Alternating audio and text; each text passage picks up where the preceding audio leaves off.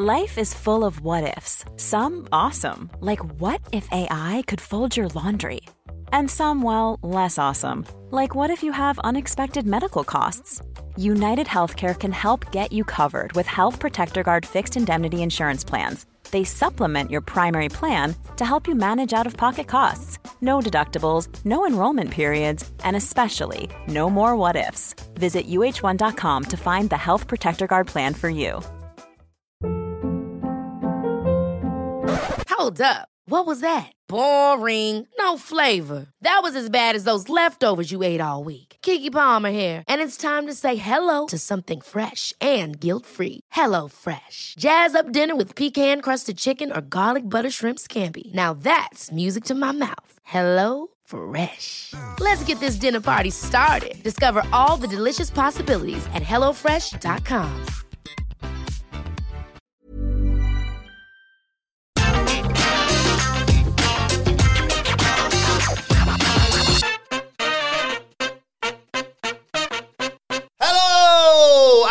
welcome to the Raw Review. I'm Adam Wilborn from What Culture, joined by the Dudley Boys of What Culture, Michael Hamflett and Michael Sidgwick here to review everything that happened on last night's episode of Monday Night Raw. But before we get into it, if you're a fan of this sort of thing, make sure you subscribe to What Culture Wrestling on either iTunes, Spotify, or wherever you get your podcasts from for daily wrestling podcasts where we not only review Raw, but also SmackDown, NXT 2, oh, AEW Dynamite, AEW Rampage, pay-per-views, premium live events. We have interviews, roundtable discussions, and a roundup of the week complete with a very good quiz, of course, on wrestle culture. As I said, they're joined by Hamflett and Sidgwick to review Monday Night Raw. It is the hottest day of the year, the quite possibly hottest day ever in England.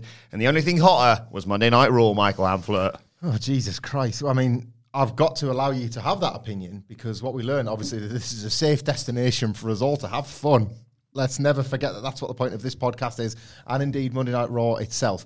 I think Weathercrack is mostly boring, but to echo Marty Jannetty, I'm not a Marty Jannetty guy. It's fucking hot. Um, I walked out the What Culture office yesterday, and it was like when you open the oven, which you know, as we've talked about with my culinary skills, I have to do quite a lot and get that blast in your face. I've, I don't think it's ever been hotter in this country ever. Certainly in our lifetimes, there's people talk about sometimes in the seventies where it all went a bit mad. Yeah. Um, but it's just it is so it's hot, and I'm not whinging. It's incredibly nice. We don't always get this kind of weather, but it is a little bit oppressive. And the only thing I can think to compare it to is like sitting down at the very start of an episode of Monday Night Raw as bad as this. It's just like, oh, God, how can I escape this? Oh, I can't. Like, I can try and turn a fan on at home. Like, I can just try and I don't know, move about a bit, get some cold water, something like that. Nothing. Nothing gets you out of Monday Night Raw when it's like this. It is sludgier than the hot weather outside. It's also quite similar to the weather because people are like, oh, where's this hot weather come from? Well, we've seen it coming for years. It's global warming. Where's this, where's this bad episode of Raw come from, This was dystopia. this was a dystopia.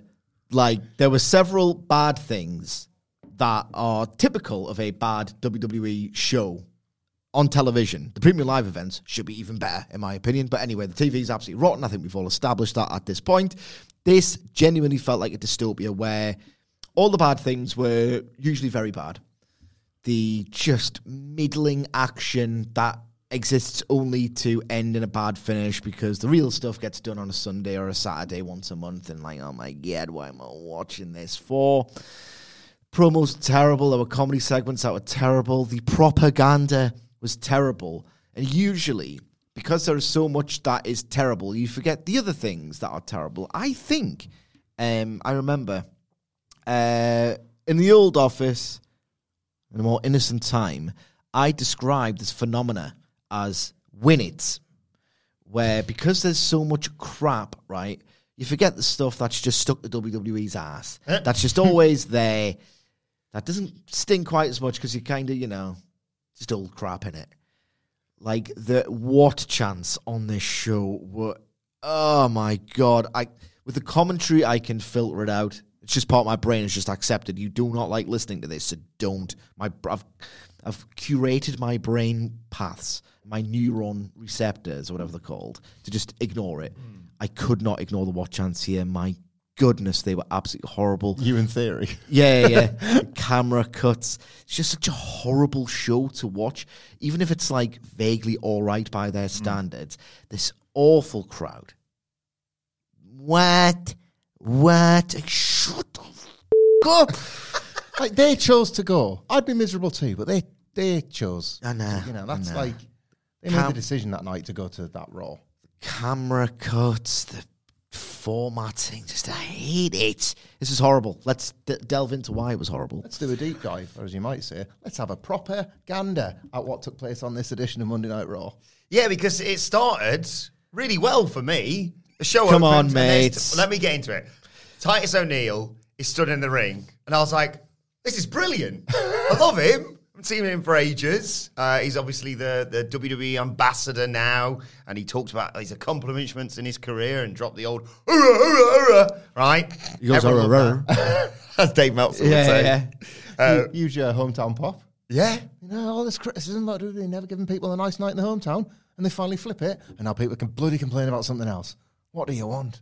Yes, so he said he'd done all that, but he peaked by becoming this WWE ambassador, and uh, he said it's uh, well, they needed more. They needed goodwill now more than ever.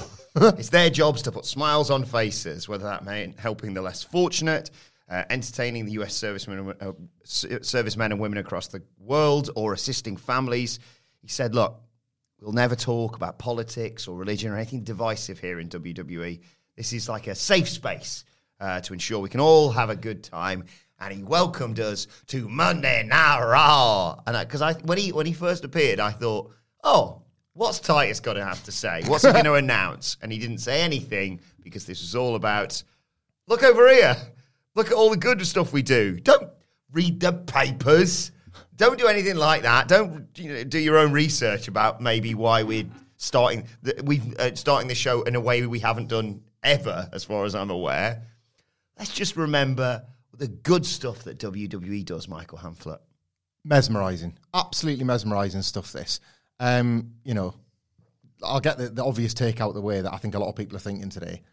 What's coming next from the Wall Street Journal? Because what were they trying to get on top of here? You know, if if already like if Vince McMahon's first response was to go on television, and his second one was to disappear from television, and this is the latest one, what could be more to come? You know, like that'll be something that I think we'll all be keeping quite a close eye on.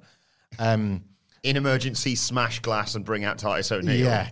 Last week, I was doing a list for whatculture.com and I showed Sidgwick this. Like, they, it was uh, it was around the election season in 2008, and it was when Obama and Hillary Clinton were competing to be the Democratic candidate, and John McCain was the Republican candidate. And they said at the start of the show, we're going to hear from all three. Like, WWE don't do politics, right? But we're going to hear from all three electoral candidates. And I thought, well, at least balance, right? So John McCain does this like statesman-like speech from his office. Thanks, WWE. The real John McCain. The real John McCain. All right, thanks WWE fans. Get out The real. McCain.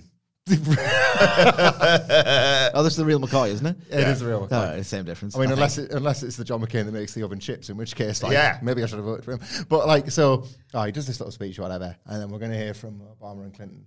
No, we're not. We're going to hear from a guy dressed up uh, as Obama with giant cartoon ears that comes out to the Rock's music versus a woman dressed up as Hillary Clinton coming out to Hulk Hogan's music and have a fake match. you can hear what the Rock is cooking. Yeah. Like, they're the, that's the Republican guy. There's your Democrats. Yeah. Like, vote for this guy or pick these clowns. Right. And it's great because, like, Obama won. So, like, you kind of get the happy Yeah. ending there. Oh, you know, we, we are legitimately apolitical, I suppose. Here. I'm not. Like, I'm not. I gotta eat a large pizza. Can't be medium, can it, love? It has to It's be like- large, Rosie. We see those one star reviews every now and then. So, like, what culture absolutely is apolitical? I'm not. I was glad the Democrats won. But regardless, WWE is obviously political. It's all the things that Titus O'Neil said that they're not. Um, the fact that for all of my life watching WWE, I have been told what to, whether or not I choose to do so is a different matter, but I've been told what to think, what to support, what to cheer, and what to fear by this product explains how like nonsensical this was. Like you are actively encouraged to see personality traits as either positives or negatives, and then watch them perform against one another. Like in a nice sort of uh, unimportant way. Becky Lynch being this arrogant, obnoxious, celebrity obsessed, rich buffoon is a fun thing to boo because I get the catharsis of a kind of working class hero done good in Bianca Belair. Yeah. beat her. That's the whole point of this. So straight away, that's undone. That's, Yeah. that's fundamentally why wrestling exists, right? It's a shame that they go down the route of politics and gender and identity and things like that because they could just like have fun with stuff rather than going down like quite sort of ugly routes sometimes, but they do it nonetheless. If you watch WWE as Titus O'Neil suggests that you do for decades, go back to the very early editions of Raw from the Manhattan Center in 1993, and you will see after a scandal hit 1992, a big banner on those um, like the the lovely balconies of the Manhattan Center saying "Headlock on Hunger," because then WWE were beating you over the head with the fact that they were doing like um, it was Somali and hunger relief, who were working with various charities in 1994 and 1995 around the time of the steroid trials, and like everybody zooming in very closely on WWE. It was the Special Olympics. What was Kane's nickname in the Attitude Era? Exactly. You know, like they will do this when they feel like they absolutely need to as a PR exercise. This is a tale as old as time, and just about every other story WWE tells. It's just been a while since we've seen it so upfront. Morbidly fascinating and entertaining, but really gross. Really, really gross. Usually, when people talk about "Mm, that wrestler's got a complicated legacy, it means that uh, they're probably really rubbish, but babies will cry if you tell them that Triple H is rubbish. So you say he's got a complicated legacy amongst the fandom, or things like that. Yeah. genuinely, and it doesn't give me any pleasure whatsoever to say this. At this point now, Titus O'Neil has got a complicated legacy in terms of um, his rule with WWE, because I've got no doubt whatsoever that a long time ago his heart was completely in the right place. What an absolutely wonderful bloke Yeah. who, if you read up on his history, um, has done some genuinely lovely things. Um, but now he's a propagandist. He's simply put a propagandist who's associating willingly his genuinely almost pristine name and record, and everyone loves him, and with good reason because he's done these wonderful things. And now they are leveraging the goodwill afforded to Titus to clean up their image, and it's propaganda, and it's just, I felt so sorry for him. That's it. Bosses ask you to do things, don't they? It's Yeah. tough. Oh, tough it's tough. him, You got but, to know, do it's it. a- I felt really sorry for him. Obviously, I'm incredibly biased when it comes to him, but especially because, uh, you know, this is me pure speculation from me. In theory, what happens if he says, I'm not going to do that? Like you say, I'm not going to leverage my legacy for this. Well, they say, well, guess what? We don't really need you to Legacy. be. Yeah, we don't need you to be an ambassador. You're fired. And, like, if he, I'm not suggesting that every single person who leaves WWE is going to go to AEW.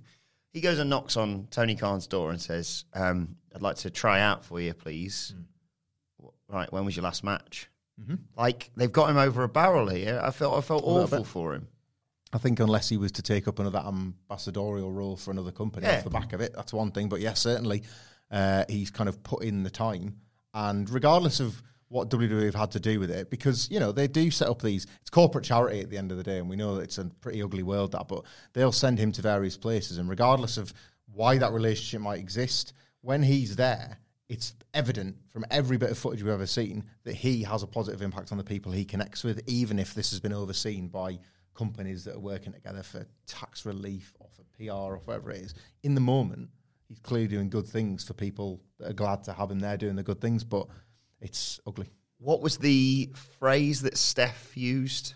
Uh, philanthropy is the future of marketing. It's how brands are going to win. It wasn't her actual No. Yeah. thought, but she quote tweeted it for stupid reasons. It was bang right as well, which is the worst thing. Um, it's like super common now, isn't it? You, you uh, the McDonald's touchscreen asks for pennies extra when you're paying for your food and things like that. Like companies have spotted it. The use of uh, whatever particular cause of the moment. I guess there are companies that have done more damage to some of those causes and will yet use it if they see fit. And WWE are as part of it as anyone else, I guess. It, it's just how will like this? This is today. Like, will it have already gone by tomorrow? It's a quick news cycle, isn't it? It's fast moving. This will be remembered though. This is we still sort of reference things like stand up for WWE. That's one off the top of my head, and there are others. But this feels like it could be one that sticks around. You know, like the uh, it's a, it's going to be a reference point for years to come for the likes of us in covering WWE and what, what we flash back to when they when something else ugly shines on them. Yeah. All right, let's review the rest of this show. Um, Becky Lynch comes out, and it's one of those where I genuinely can't tell nowadays, Sidge, whether or not this was a deliberately bad promo because she's a heel and they just want to be like, oh my God, I just can't wait till Bianca Belair kicks your head in next weekend, or whether the writers were like, train stuff. That's what we're doing. That's what's going to really, really punch through the screen to these viewers. Because she comes out and she talks about the little engine that could. She says, This little engine had a heavy load. It kept going on regardless of obstacles. Similar to her journey. She said, She isn't no little blue choo choo. She's the big time Bex Express. When she becomes unhinged, she can't be stopped. Asuka tried to derail, Derail her. She rolled right over her though, and the train when the train's coming, it stops for no one. Not a very good train then. Everyone stops for the train though, just like the five women who stopped at Money in the Bank. The big time Bex Express is rolling to SummerSlam because she's going to get a title shot against the winner of tonight's match. Thank goodness at that point. Uh, Bianca Belair interrupts and says, This isn't Becky Lynch's comeback story. I did like Becky Lynch saying, It is. Just nip, quickly nipping in there. This was Belair's own comeback story, uh, going all the way back to SummerSlam last year, uh, which is a story beat they haven't mentioned much, and they didn't mention more on this show, to be honest, apart from a five minute video package. Um, she said, Which, by the way, good that they knocked that together quickly after Carmella was written out of things. here. Exactly what I was play. thinking. It was Kyle O'Reilly on the like Adobe Premiere there. Like, fair play them. Uh, Lynch caught her off guard a year ago, but she worked hard to regain her reputation. She did that by winning the title, and after beating Carmella tonight, she'd complete the last chapter at SummerSlam by beating Becky Lynch. Out comes her opponent for the title match. Carmella calls herself a, a badass with a great ass. Got a head all the way up it. Corey Graves got his head. Oh, my God. And still nobody's watching on YouTube.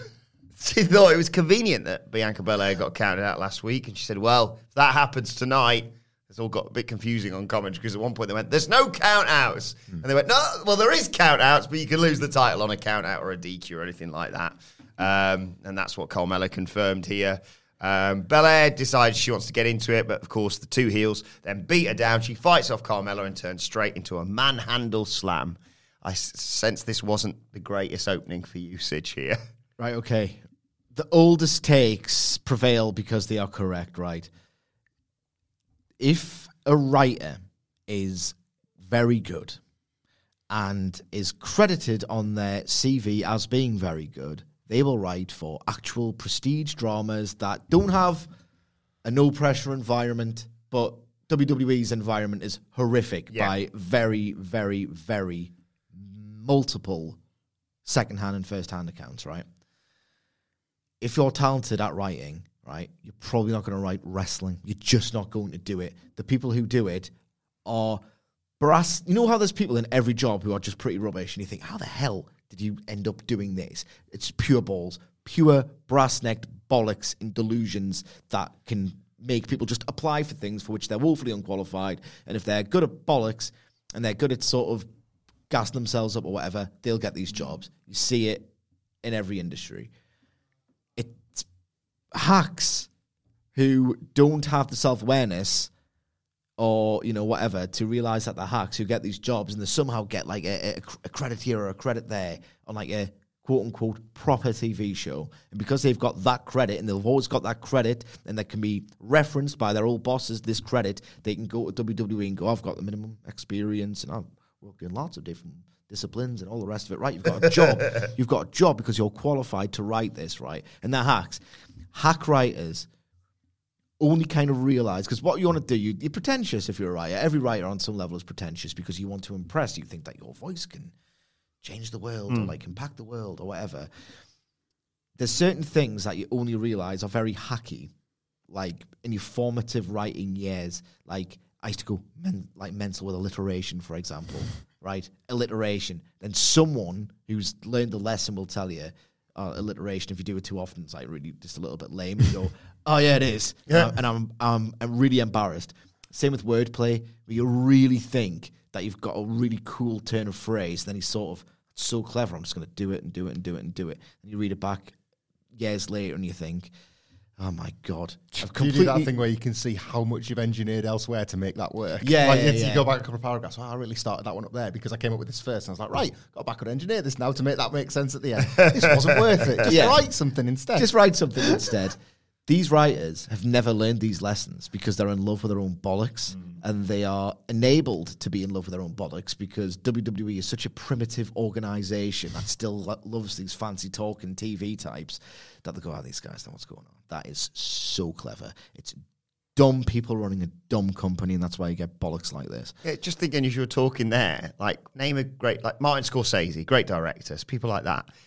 He doesn't. If you were writing for him, if you were writing a script for him, he wouldn't turn around ten minutes before the cameras roll and go, "No, I don't like this." Um, right, Bobby De Niro sat here. He's waiting for it. Can you just knock something quick up, like you know, something clever that he can say before he kills the guy on the Dax or whatever? Like that's not how it works, and that's not how you create good stuff. That's how you create bollocks like It's just this. pretentious wordplay bollocks that they think is clever because they're too dumb to recognise that it is not. and they, you know, they, I'm, I've been guilty of it. But like I say, I've seen people already grew today up.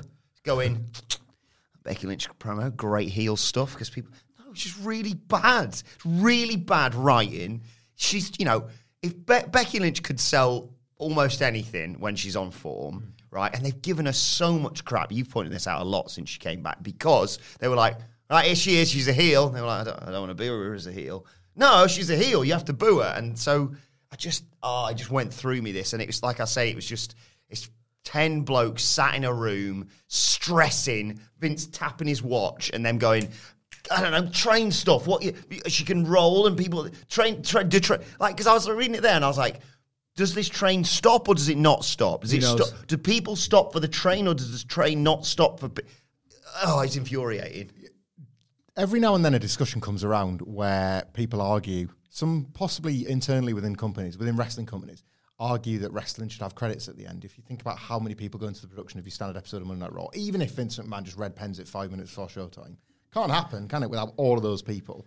And then you watch a promo like that, and you can imagine somebody working on it being like, eh, "It doesn't matter about credits. I don't need my name attached to that." Like, it's almost it's easy for them to be like, "I worked on WWE." What specifically uh, I, I, I worked on WWE. Like, yeah, but any promos in particular? Like, last who, who wrote last week's Raw? I don't know. Just like look around and hope that you don't get blamed for it or something like that.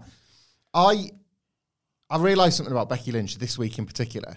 She's a star, and she's definitely ascended beyond the rank and file. And it was probably why I was quite generous to the Dana Brooke interaction a few weeks ago, because I was like, sometimes by dropping them in there, you realise just how far above like that crew Becky Lynch is. Um, her looks and this where she wears like something different every week.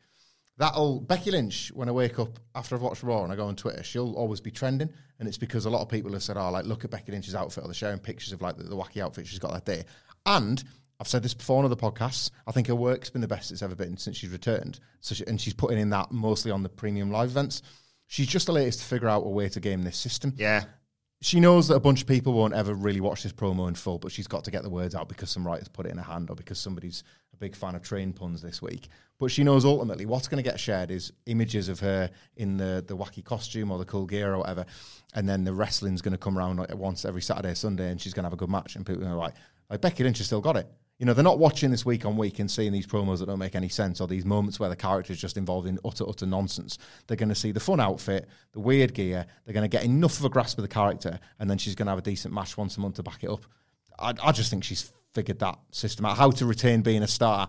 I know that like Sidge made the point of like both her and Seth were probably the next two to try and sideline into away from WWE, and like more power to them for that, I guess she might not be effective at that, but she is at least going to remain effective amongst a lot of wrestling fans because, as we know at this point, tons of them don't even watch this.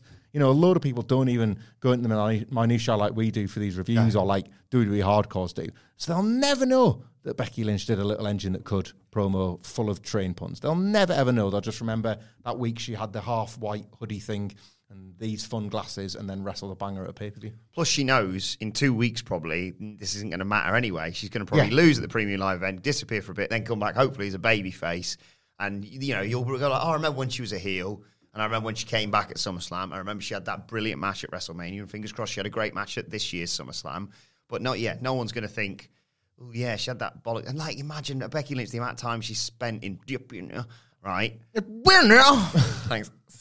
but the like you were like, can't trust her with a live mic. What? said it a million times. It's the blessing and the curse of WWE's disposable content churn. There is something every single week on Raw and SmackDown that once upon a time would have been worst segment of the year stuff, and it is weekly because they're encouraging you to forget about it or not really pay enough attention to care. Anyway, uh, let's get into this because uh, we've got a brilliant five star review review to come, and uh, I'm tired of talking about this show already. I did like, however, that, that when she got hit with a manhandle slam, he's annoying. He's a dick a lot of the time. I did like Corey Graves going, start the match right now, because he was just so biased throughout this entire thing. So it's Bianca Belair, Carmella, Raw Women's Championship match. Went about 10 minutes. Um, Lynch tries to distract Belair by running around ringside at one point and claims she's just complimenting on her nice boots or whatever, and that allows Carmella to get the advantage. Uh, Carmella tries to win by count out a few times. She drops, uh, drives Belair into the ring post and she chucks her into the timekeeper's area and drops her on the steel steps. Uh, but Belair makes it back in like an eight count. She fights back, does Belair, hits a standing moonsault because she's mint. Uh, Carmella hits a super kick for a two count. Belair, again, because she's ridiculously strong, catches Carmella on a high cross, transitions it into a delayed vertical suplex, which was great. Uh, Carmella hit her with a face buster for a two count, and then Carmella at one point just slapped Belair in, Belair in the face, and she was like, "Right, screw this." Grabbed her, KOD, one, two, three. Belair retains. She will face Becky Lynch at SummerSlam, Becky Lynch brings her the belt, but drops it at her feet before she walks off post match. I think this highlighted as much as anything how a half decent angle, which almost never happens in WWE, a half decent angle is so vital to elevating any match, even decent ones, because I think these two have got legitimately quite good physical chemistry together. I've seen that from what they've done this last month, and yet the angle has been useless. Absolutely rubbish stuff. Carmella is this basically a like she was a literal stand-in, I suppose, for Rhea Ripley, but never booked as anything more than a stand-in for the premium live event. This was a transparent attempt to drag out and delay the inevitable announcement of the Becky Lynch match, and it's a shame because the interactions tell me that there's a far better match if there was any any attempt to tell a story between them that would make you care more or have be emotionally invested that Carmella might win. That has never once existed, and more's the pity because I think yet again Carmella has proven that with a little she can border on achieving a lot, but uh, there's never any meat on the bone. Um, I was beaten over the head with a very simplistic story beat that reminded me that the babyface is a doofus in the third consecutive match after the first one ended conclusively and the second two shouldn't have happened. Uh, Sarah Schreiber was chatting with the Street Profits about their tag team match, which will be refereed by the star of SummerSlam weekend, Jeff Jarrett, who's now also going to be competing in Ric Flair's last match as well. If you haven't seen the uh, the little clip of him and uh, and Jay Lethal attacking Ric Flair, it's worth it. It's worth it just for my son-in-law, for Ric Flair at the end. Red equals green man because that is a money promo. It's it's not something you'd like to endorse. No, exactly. But he does in fact still got it. Yeah. So Angelo Dawkins is excited about uh, Jeff Jarrett being the special guest referee. Keep the Usos in line. Uh, and Montez Ford said, oh, it doesn't matter. doesn't matter who the referee is because we're just going to beat him. We're going to become champions. In come MVP and Omos. And MVP said, oh, do you remember when Omos beat you last week, Dawkins? And I was like, oh, I don't. Um, and they, oh, let's have a fight right now. And he says, well, I can't wrestle because I'm in my suit. That was, you know, a story beat that continued throughout the show. Um, but I'll go to Adam Pearce and we'll get a singles match settled between the two of you. And then it was time for the KO show. Kevin Owens is back. Uh, and he introduced Riddle as his guest. Uh, Riddle said he was here because he was promised a Mountain Dew. Give me a promise me a Mountain Dew, bro. A, a, I don't know, some blast one. I don't care. Two little bottle Mountain Dew. Owens mentioned It was, the re- it was Baja Blast, actually. Can you pay respect to quality pop? Because that's one thing America's got. it's not space flavored Coke, mate. So It's not. No, they know we what what we got here intergalactic. Yeah, intergalactic, and it's Coke Zero, so it's not even the full sugar stuff. How can it taste like space? If Cherry the sugar? Coke over there, mine. Yeah, Yeah. mate, yeah, Cherry Dr. Pepper, Dr. Popper. Like, Cherry Coke. it's the one. Yeah. Uh, Owens said, "Oh, the reason why I'm, Yeah. the reason why I've been here for the past few weeks. Cherry weeks, Coke float. Put a goddamn ice cream in a goddamn tablet. You get two, two for one. two kinds of sugar. I guess in the cheek got three.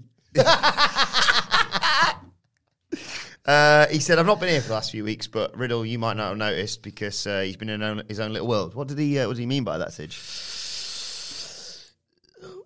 Stand already. Anyway, Owen said he left because he was uh, too obsessed with the whole Ezekiel thing, so he went on a nature retreat. Uh, but he watched Raw and noticed how mellow Riddle always was. Um, and he said, I don't know if you have had some assistance. Again, I'm struggling with this. I want to be more like you. Stand already. showed me a picture of it the other day, and I was like, "Yeah, I can see it." uh, and he talked about uh, um, Riddle facing Seth Rollins at SummerSlam. He said, uh, "Oh, Rollins used to be my uh, best friend, but he betrayed me, and you lost your best friend actually in, in Randy Orton." So how about everyone needs backup in WWE? How about you know RK Bro's good, but Bro KO would be even better? And I was like, all right, fair play, that was pretty good. Um, and Riddle smiled at him and said, "You're the biggest liar I know, dude." And Owens said, "Well, you trust a snake like Randy Orton?" The least trustworthy person in WWE, and Riddle fires up at this. Don't talk about my best friend like that. Gets in Owens' face. Rollins' music, well, not Rollins' music, just the burn it down bit hits. Riddle gets distracted. Owens says, "Oh, I haven't got anything to do with this." It hits again. Riddle faces the ramp, gets jumped by uh, Rollins, and laid out with a stomp. What did you make of all this? Very little. Bit of a waste of Kevin Owens. This, I thought. Yeah. Um, there's a match to build. So on a fundamental level, I understand why Riddle was emphasized above Kevin Owens, but work out something better to do for one of your better talents. Basics, absolute basics. If I'm going to be very generous, right? Very generous. I do half like the on-off association between Kevin Owens and Seth freaking Rollins, working in just collaboration. You scratch my back, I'll scratch yours. It's genuinely it was quite a fun thing um, at the start of the year. So if they're picking that up, yeah, I'll have that. I'll have a bit of that. If I, have to have, if I have to have something, and I do because I get paid to do this, then yeah, I'll have that. I couldn't work out what they were picking up and dropping here. Though the overlaps confused me a little bit. Like obviously through the course of this show, they've set up potentially uh, Seth and Owens versus Ezekiel and Riddle next week, just as a filler to delay SummerSlam. But then, yeah, with Owens saying that him and Seth really aren't on terms anymore, but are they here? And him saying he's gotten over the whole Ezekiel Elias thing, but has he? I, I just I don't know whether Owens is medically cleared. That was the real reason, obviously. Right, yeah, So that's so like the only thing. That was the only thing I thought in my head. so having to like say these things don't matter as a way to just delay that. It turns out they do. I don't know. Yeah, because it I just- was- it just scanned as weird. I anticipated, like you two talked about yesterday, that they would be setting up quite quite quickly. Like you say, we've got less than two weeks now. Quite quickly setting up an Owens match, maybe with Zeke or the the, Hmm. the three on one match that you pitched.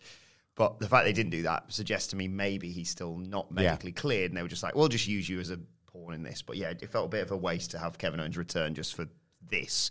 Uh, Rollins is backstage. Oh, who was interviewing him? Come on, Patrick. Uh, says, why have you been targeting Riddle? Uh, and Rollins says, oh, he's stupid. He's driving me insane. He's stupid. He's turned into arrogance. He's uh, so stupid he thinks Orton is his friend. And he's so arrogant now that he thinks it's a good idea to fight me at SummerSlam. And in comes Ezekiel to defend Riddle's honor. Uh, and Rollins says, I could stomp you. I could stomp Elias. I could stomp Elrod. I could stomp all of them. And Ezekiel says, hey, don't talk about my family like that. And I was kind of with him, to be honest. Uh, and Seth says, stay out of my business. And Ezekiel says, I'm in your business. And business is about to pick up. And I was like, cool, so a match is coming. One size fits all seems like a good idea for clothes until you try them on. Same goes for healthcare. That's why United Healthcare offers flexible, budget friendly coverage for medical, vision, dental, and more. Learn more at uh1.com. Hey there, it's Michele Norris. I'm host of a podcast called Your Mama's Kitchen. When I travel, I'm usually looking for a way to find a taste of home when I'm not at home. And one of the things I love to do when I am at home is entertain. And Airbnb allows me to do that. When I was in California recently, I rented a house that had a great kitchen. And when we were sitting around the table, we're all thinking, we're in someone else's house. Someone could be in all of our homes as well. If you have a home, but you're not always at home, you have an Airbnb. Your home might be worth more than you think. Find out how much at airbnb.com/slash host. Before we go any further, though, this show is sponsored by BetterHelp. Now, we all carry around different stresses. They can be big life worries or just, you know, little things like your favorite wrestler not being used properly. The thing is, when we keep them bottled up, it really can start to affect us negatively. Therapy is a safe space to get things off your chest and to figure out how to work through whatever is weighing you down. It is really helpful too for learning positive coping skills and how to set boundary. Therapy basically empowers you to be the best version of yourself. So why not give BetterHelp a try. It's entirely online, designed to be convenient, flexible, and best of all, suited to your schedule. Get it off your chest with BetterHelp. Visit betterhelp.com slash whatculture today to get 10% off your first month. That's betterhelp, H-E-L-P dot com slash whatculture.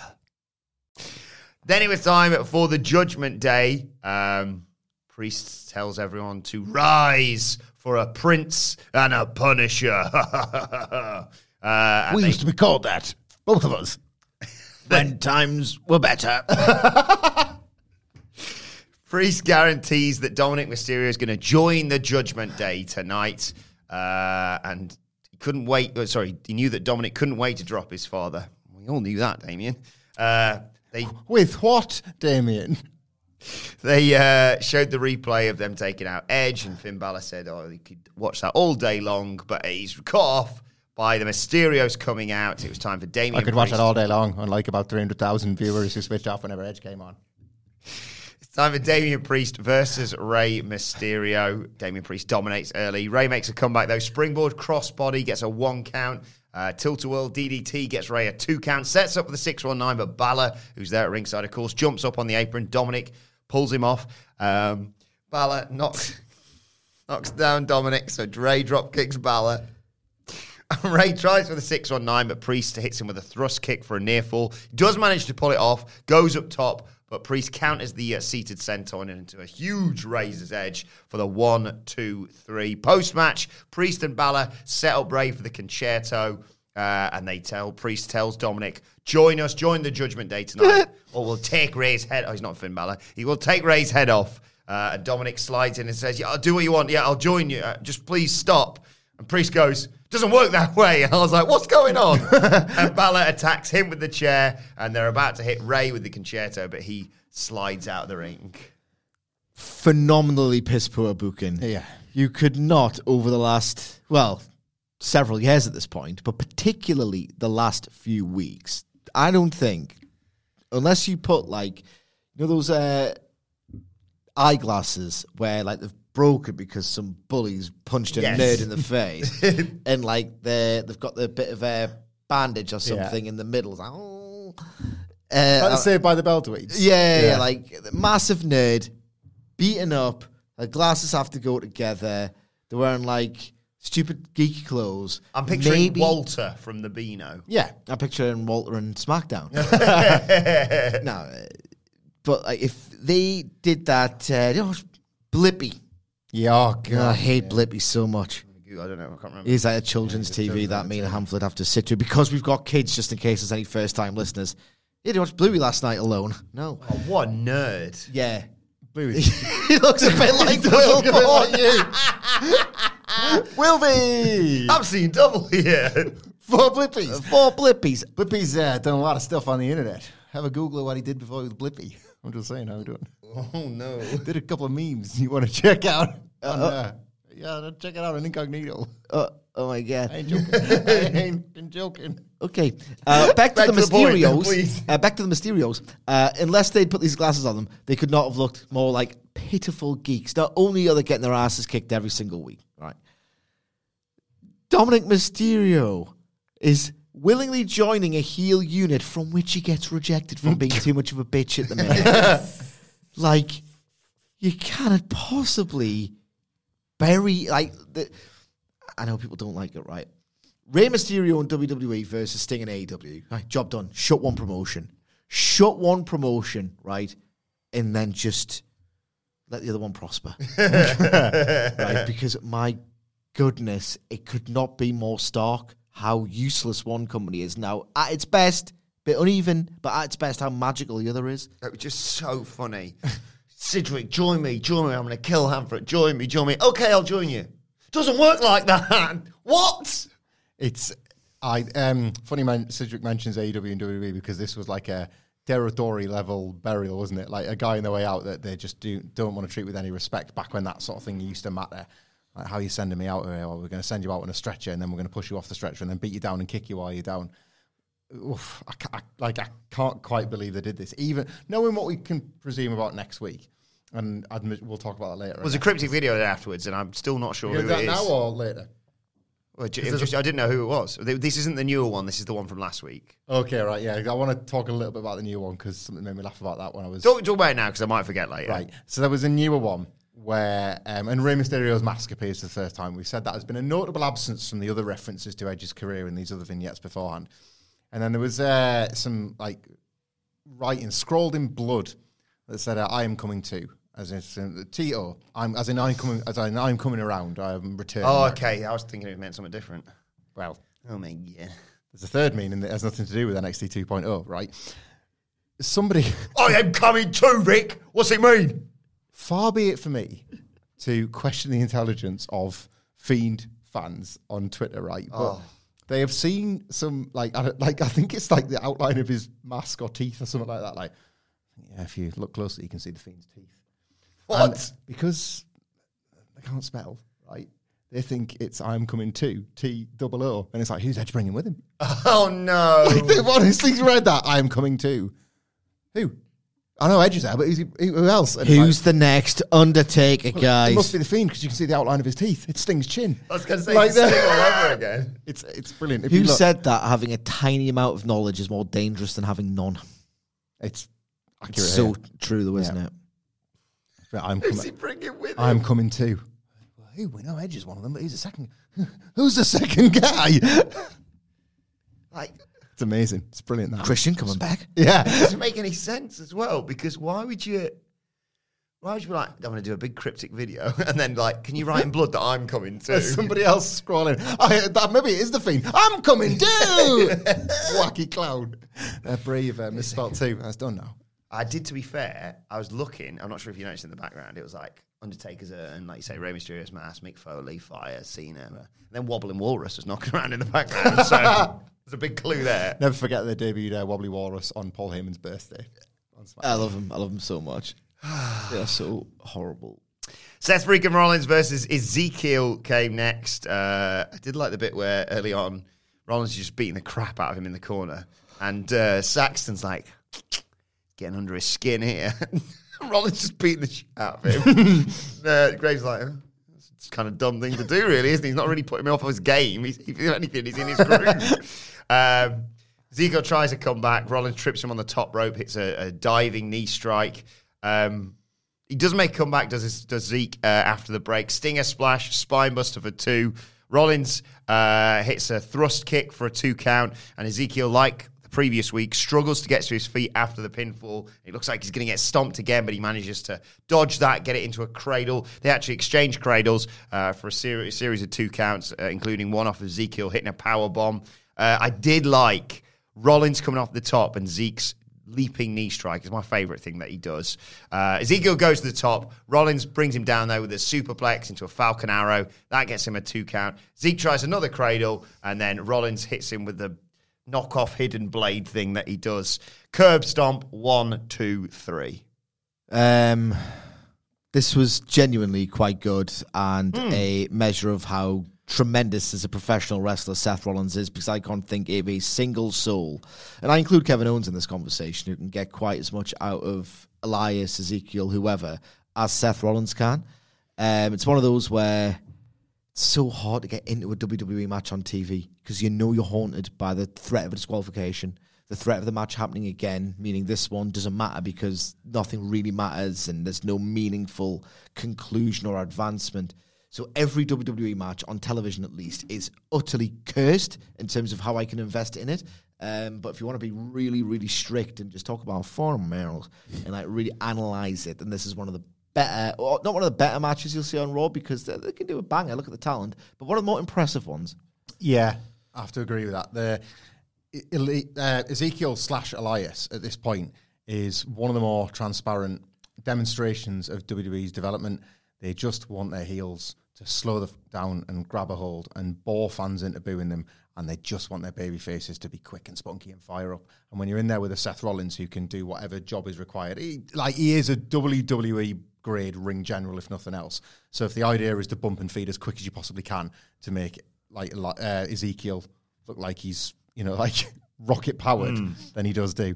Uh, whereas when he's Elias, it's just slow it down. Like he's still only got like what six moves, but it's how Yeah. he uses them and it's how he works and it's like Owens doesn't help Elias illustrate that style quite as well as Rollins, and that's why you get the best version. That's why you get him running around looking Yeah. like this kind of proto Sting, is because he's got someone in there that like adds the pace to it. When Rollins hits that mat and then springs back up again, that's what WWE have loved since the dawn of time because it just makes the baby faces look like superheroes. If you can do that comeback, John Cena's going to go backstage and say, "Kid's got something." Yeah. just because he knows how good that little sequence looked, you know.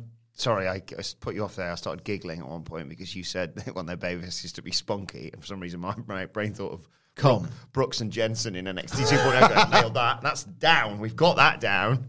Uh, right, the Usos are there heading out before the uh, match, and they're like, "Yeah, kick his ass." You know, make sure he barely makes it to SummerSlam. Uh, and then we're told, obviously, Rey Mysterio's 20th anniversary celebration next week in Madison Square Garden. Tribal Chief's going to be there as well. Big show. Uh, and Balor says that Dominic failed their test tonight. Oh, now it makes sense.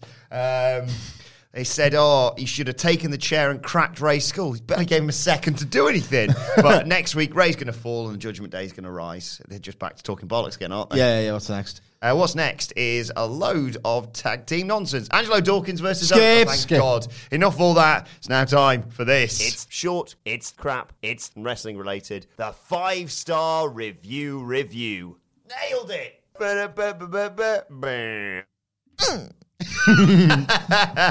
And this week's five star review review is brought to you by Jason Doley. Uh, if you want your name associated with a five star review, if you want to suggest something short, crap, and wrestling related, subscribe to What Culture on iTunes and leave us a five star review. You can leave us a five star review on Spotify. I know you can't write something, but instead, if you want to do that, just like Jason's done, you can email your review to me, adam.wilborn at whatculture.com. Uh, Jason writes the, the headline of this email Five stars if you promise not to sing for a review ever again. And then congratulations, Jason, with what you suggested. You played yourself. Uh, Jason writes, I'll, don- I'll download anything to get rid of that five star review. The one where I sang a few weeks back, if you remember. Which one was that? I don't know. We've, I've tried to wipe it from many people's memories. It wasn't good. Uh, Do a song. Someone wrote a song. Yeah, terrible. Anyway. The song was good. You're, you're just rubbish. Yeah, fair. uh, Spotify, sure. iTunes, why not? Stitcher, not even sure if it's a thing, but yes. Uh, in all honesty, as a fellow uh, uh, performance major, I appreciate you and what you do. My day is great when I have your reviews to keep me going. The Dadleys are the best opinions I can find, and while I'm still enjoying AEW far more than them, it's good to hear how much better it could be. It's back now. It's fine.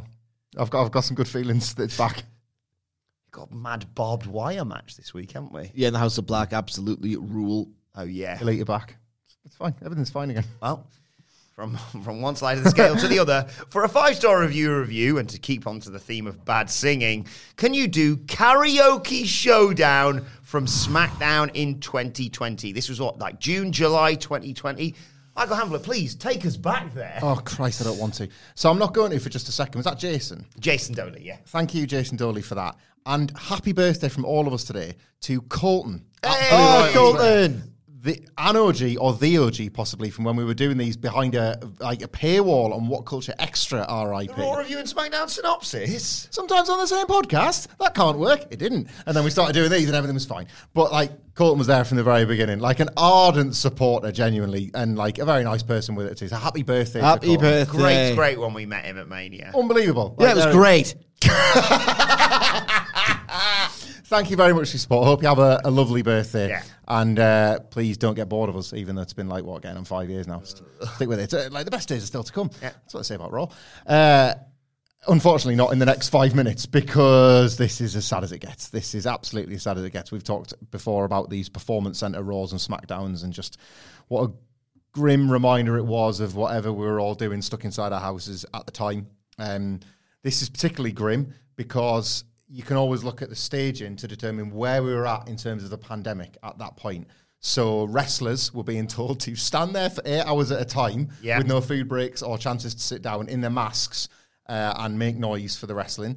The background, the neon wall said uh, Extreme Rules, the horror show Extreme Rules, which was the low ebb of the entire pandemic output of WWE, in my opinion. So this was about as bleak as it got. Uh, until the segment itself, when that, that set new ba- like new levels, I was physically in pain watching this today. This this for me is one of the most excruciating and cringeworthy WWE segments ever. Yes. Is this one of those things that they did because a lot of the more talented workers were uh, mysteriously absent from the rest of the program? Any given week, yeah. Can you remember the thing when they had like 10 left? Yeah. and they did like this, oh, we're going to pay tribute to The Undertaker. Oh my God. It's got no particularly symbolic anniversary of what, he's, what he's been doing, but we're going to pay tribute to The Undertaker, who isn't here. Yeah. But we're going to pay tribute to. Who's, who's, whose name, who's a draw can we just sellotape to this episode of SmackDown because there's literally 10 people. I've got this vivid memory of uh, Shinsuke Nakamura and Cesaro just at the back of this Yeah. group of 10 just going, yeah, get me, Undertaker. get me home. Get Like people me that can't get a chance started and they're having to do it anyways. Oh my god. It was a very dark. Get me time. home, considering that we hadn't been able to leave it for like Yeah, three, know. three months by then. Uh, it also is a weirdly fun game to spot the NXT stars in Hmm. the audience. The obvious one you spot is our favourite, sadly injured right now. Get well soon, Rick Boogs.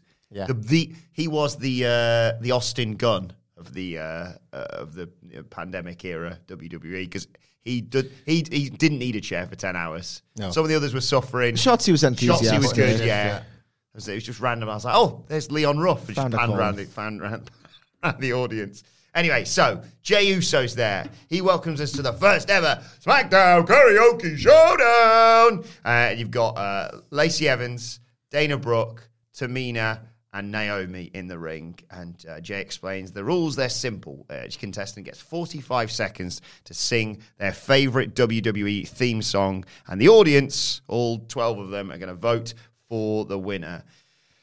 Uh, Lacey's going to be singing with my baby tonight, and Cole claims this would be really good. Why would he say something like that? Do you reckon, Sid? Do you reckon maybe it's got anything to do with someone back there? Yeah, I think Road Dogg thought you gotta put with my baby tonight on as a classic. It was so over. If you sing my song, you'll get over. And I hate. I mean, I was having a conversation on the on the desks the other day.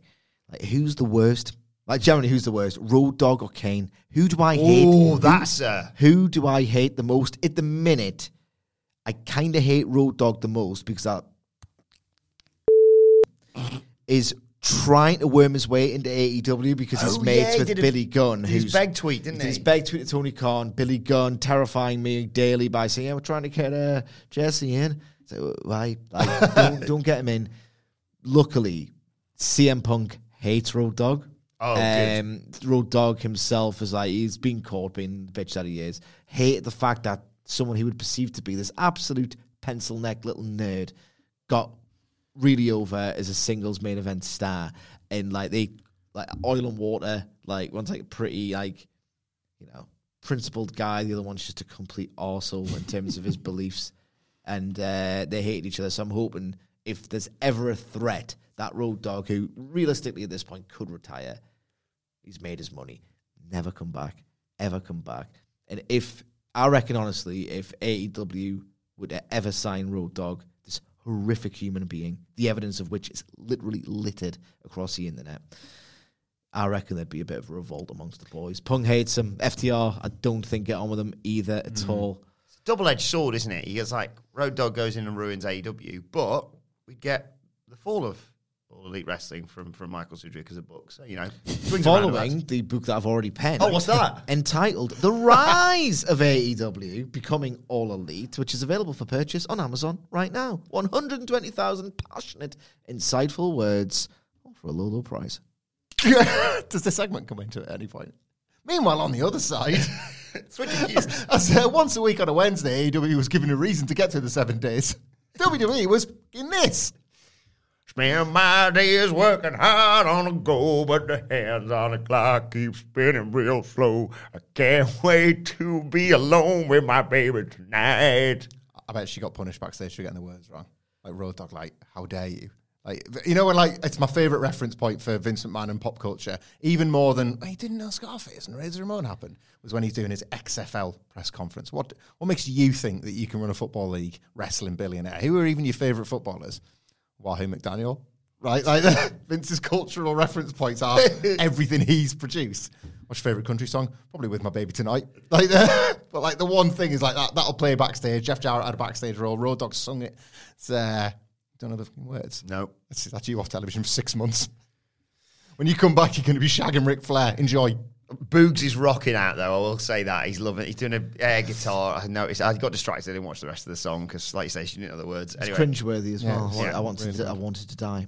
and she ends by saying, "Oh Lord, would you look at it?" And bends over. But what you talking about, right? Uh, she's got a great ass. I didn't tell you to do that, mate. I was queuing you up for something, but I wasn't being horny on main.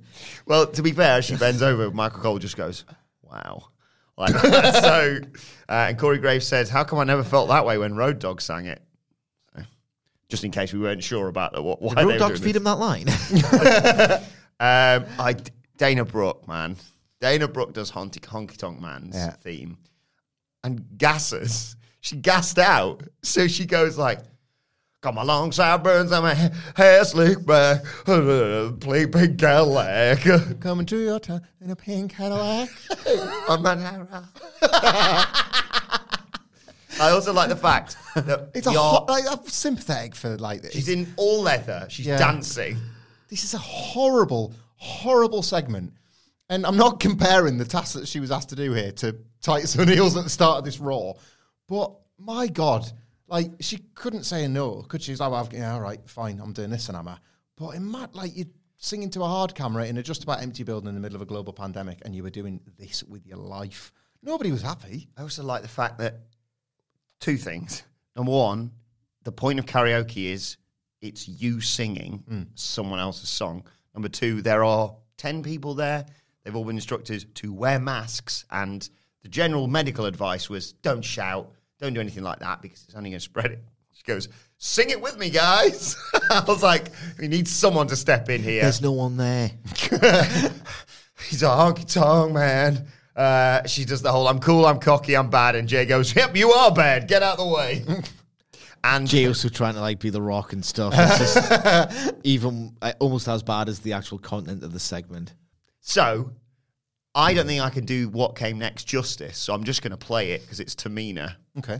Here we go. She did Triple H. It's time to play the game!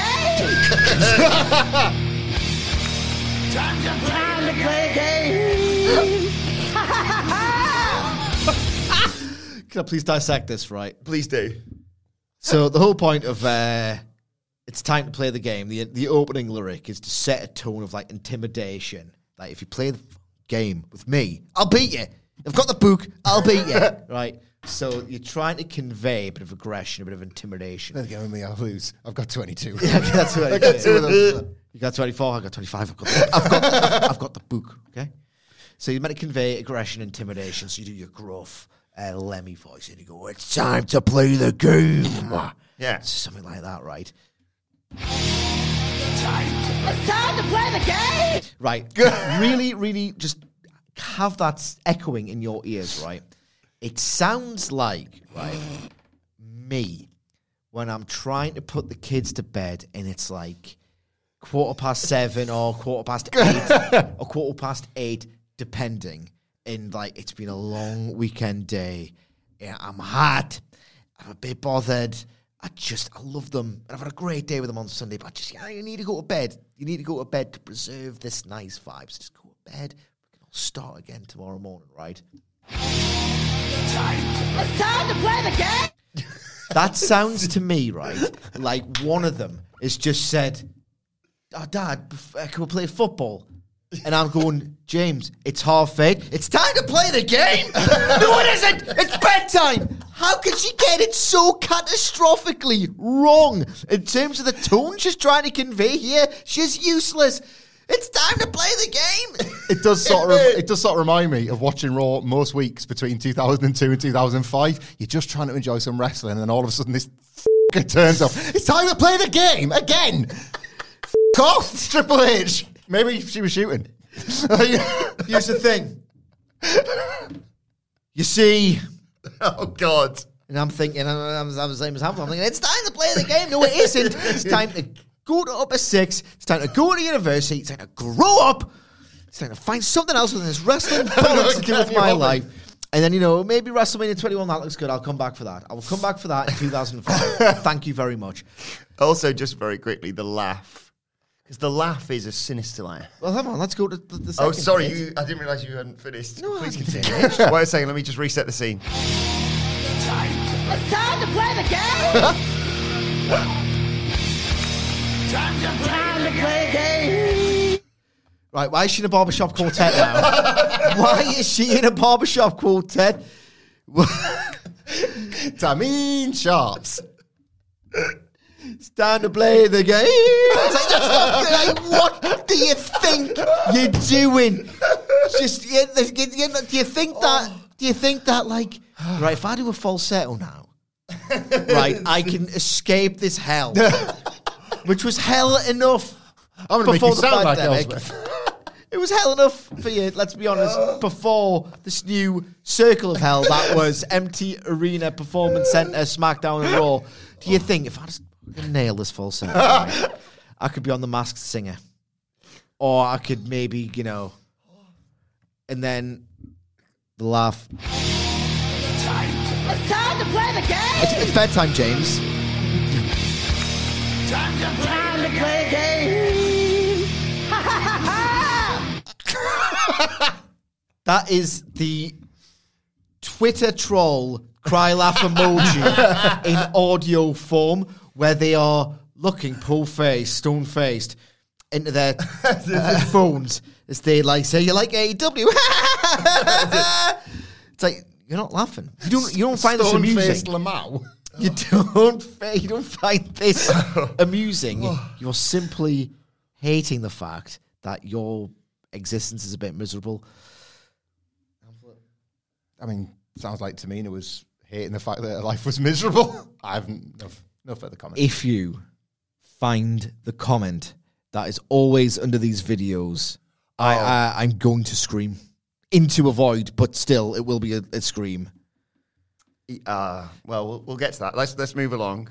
Uh, Sweating here, man. yeah, I've got the pop sweat so much. Jay tells her to just stop and chill out, basically. Naomi does it. Naomi does Dusty Rhodes' theme. She wins the audience vote. At one point, when he's getting the votes, uh, he goes, "Who? Oh, what do you reckon? Lacey Evans? Yay!" Dana Brooks. Someone goes. Someone in the audience goes, "Dana sucks. Get her off!" like that. So Naomi, yeah, Naomi's music plays or whatever, and the lights and stuff. And she goes, "I love you, miss you, Dusty." Uh, and Lacey's just f- furious at this. Shoves her down on the ass. Right? Naomi gets up. I, no, I I love this from Naomi. Even in this awful, she's like, "Oh hell no!" and takes off her earrings, and they start throwing shoes at each other and have a fight basically. And this leads to a match, but we're not going to review that. Oh, Christ, no. It's all time worst stuff. All time worst stuff from all time worst era. They had the ability to. Back of my head sweating. Oh, ju- like again, AEW was just I don't know this heartwarming, like was an ethos more than it was a wrestling show by that point in 2020. This was WWE's counter. This was their contribution to culture. That they they like, you know, they had a very special relationship with the Floridian government to get these shows in the air. This was deemed essential. Yeah. at, at a legal and professional level. This. So we go to the comments. These do not reflect the views of myself, the Dadley Boys, or anyone on What Culture Wrestling. Uh, Leeds in 99er writes, Ladies and gentlemen, this segment just set the women's revolution back to the Divas era. Yeah. Which is a fair assessment. Mikey writes, 2020, me, 2020 can't get any worse. WWE, hold my beer. uh, Adam AVFC 90 writes, This is the most tragic five minutes of WWE I've ever watched. And then someone's like, I love, you know, I love an exchange, Sidge, on here. Yeah. Someone's like, agreed. If Vince McMahon Sr. was alive to see this, what would he have to say? I was like, what? You could just say this is a bad segment. You don't have to. Uh, anyway, Vinny, the performance center will always be the performance center. They're at the garden next week, aren't they? They're in the garden. No one's there. The garden will always be the garden unless there's no fucking people in there because you can't sell tickets anymore. You feel me, son. You feel, son. uh, J- Jermaine. I'm going to be in the Wall Street Journal, Dad. You proud of me? Jermaine writes, as they always try, you know, they like go, imagine if this happened, like to like improve a segment. Imagine if Jillian Hall came out singing. I, I, I, no, I don't want to. Let's see what you see. See what you see. see what you saw a few years ago, and that's the same thing. Uh, Cyber Server, you mentioned earlier, writes, even though it's it's in a week, this episode of SmackDown made me already feel like I've watched Extreme Rules because this segment truly was the horror show. Good. Uh, El Spicy, though, um, writes, these are dark times. Got to support WWE. They were there in, for me in my darkest times. But y- this is crap. That, that you, what you're watching is not there for you. It's there for them. Yeah, no. Like, Except for Road Dogg. You know, you said earlier, you'd please don't scream, but uh, you know, you said earlier, if I found one, you'd scream of them, someone actually praising it. This is the closest I could get to it. I don't know if I've used myself, Daddy Boys, or anyone at What Culture Wrestling. Uh, I hate leftist writes, This was booked good since Naomi and Tamina are in it. Naomi and Tamina are hot. I was. I'm not going to scream. I was thinking you were going to go. "Oh, these were the days. No, Yeah. they, they were the opposite of the days. They were the opposite. Literally, the there's the opposite of the days. Don't give me that. I was going to scream, but pervert. Yeah, yeah. perverts. wish That's to be always. re- wish to be resell the intimate atmosphere of the performance centre. Bring it back. That kind of thing. Yeah. Like the bring back the Thunderdome. Bring back the 2011 Raw theme. That was a banger. what? Gilman writes Lacey Evans wrestling Milfomania. Get, I get, it gets into a bit about Lacey Evans here. Two more comments. They're both as bad as each other, these final two. Uh, once again, they do not reflect the views of what culture wrestling. Self the Dadley Boys, anyone like that. Yeah, nah, writes Lacey Evans could smell it from here.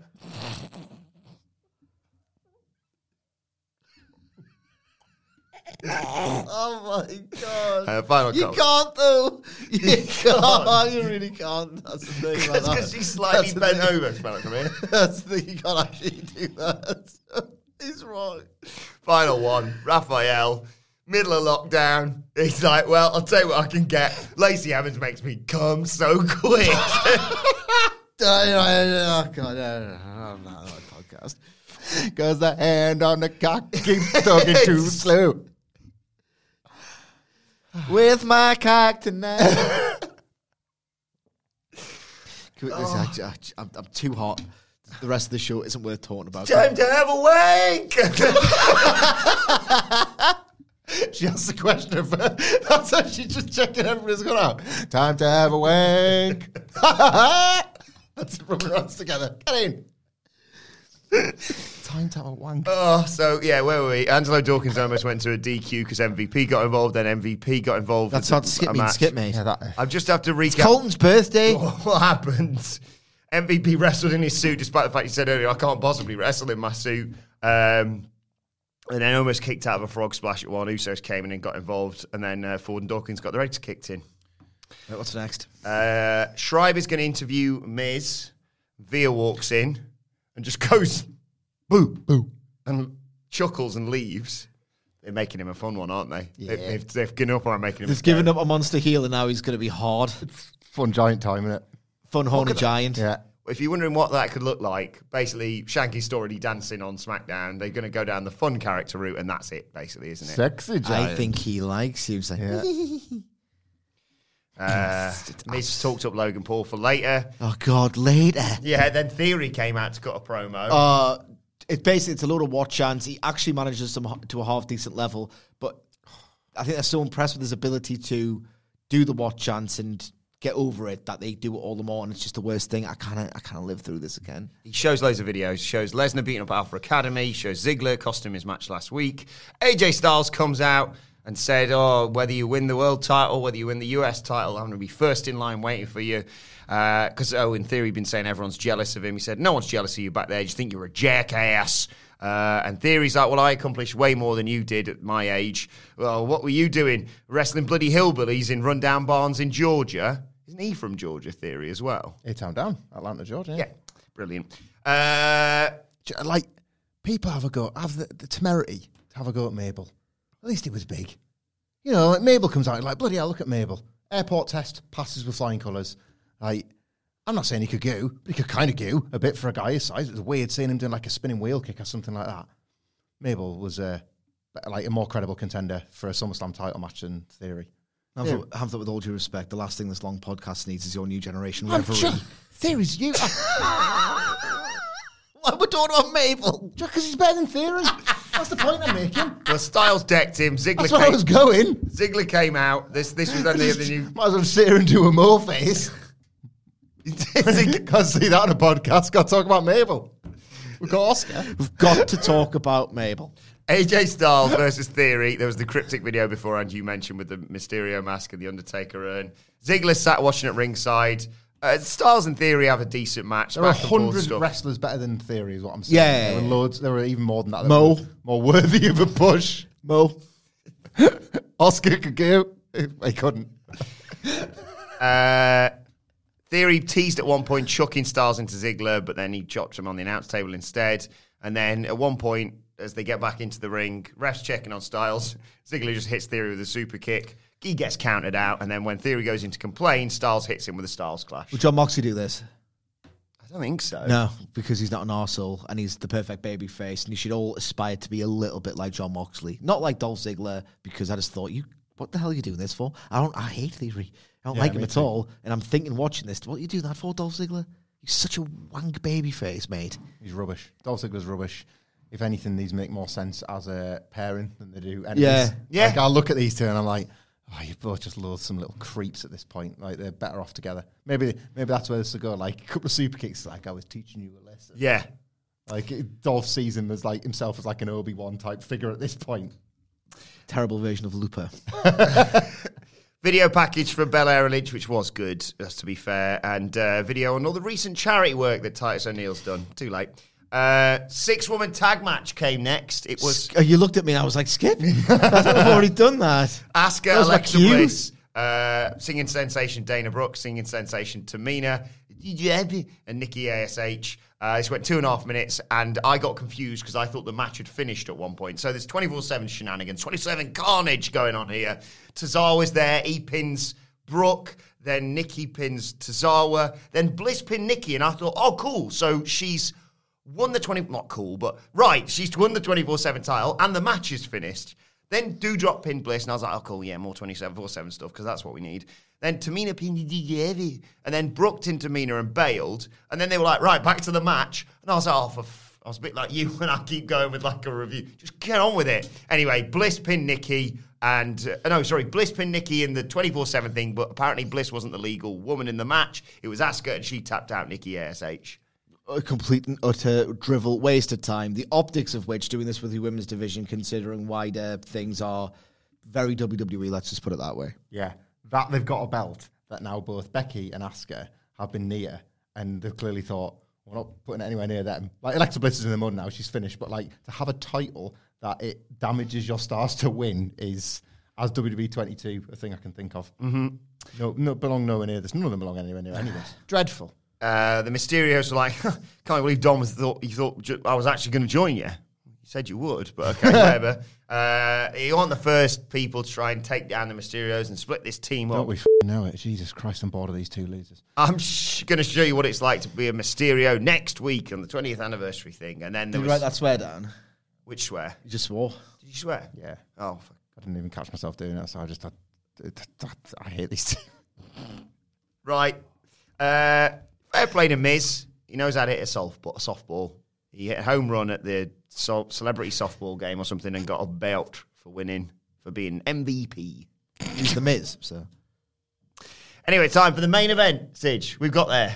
have we? Yeah, Miz TV with Logan Paul. Uh, Logan Paul comes out uh, and just doesn't mess about. Are we going to have the match at SummerSlam then?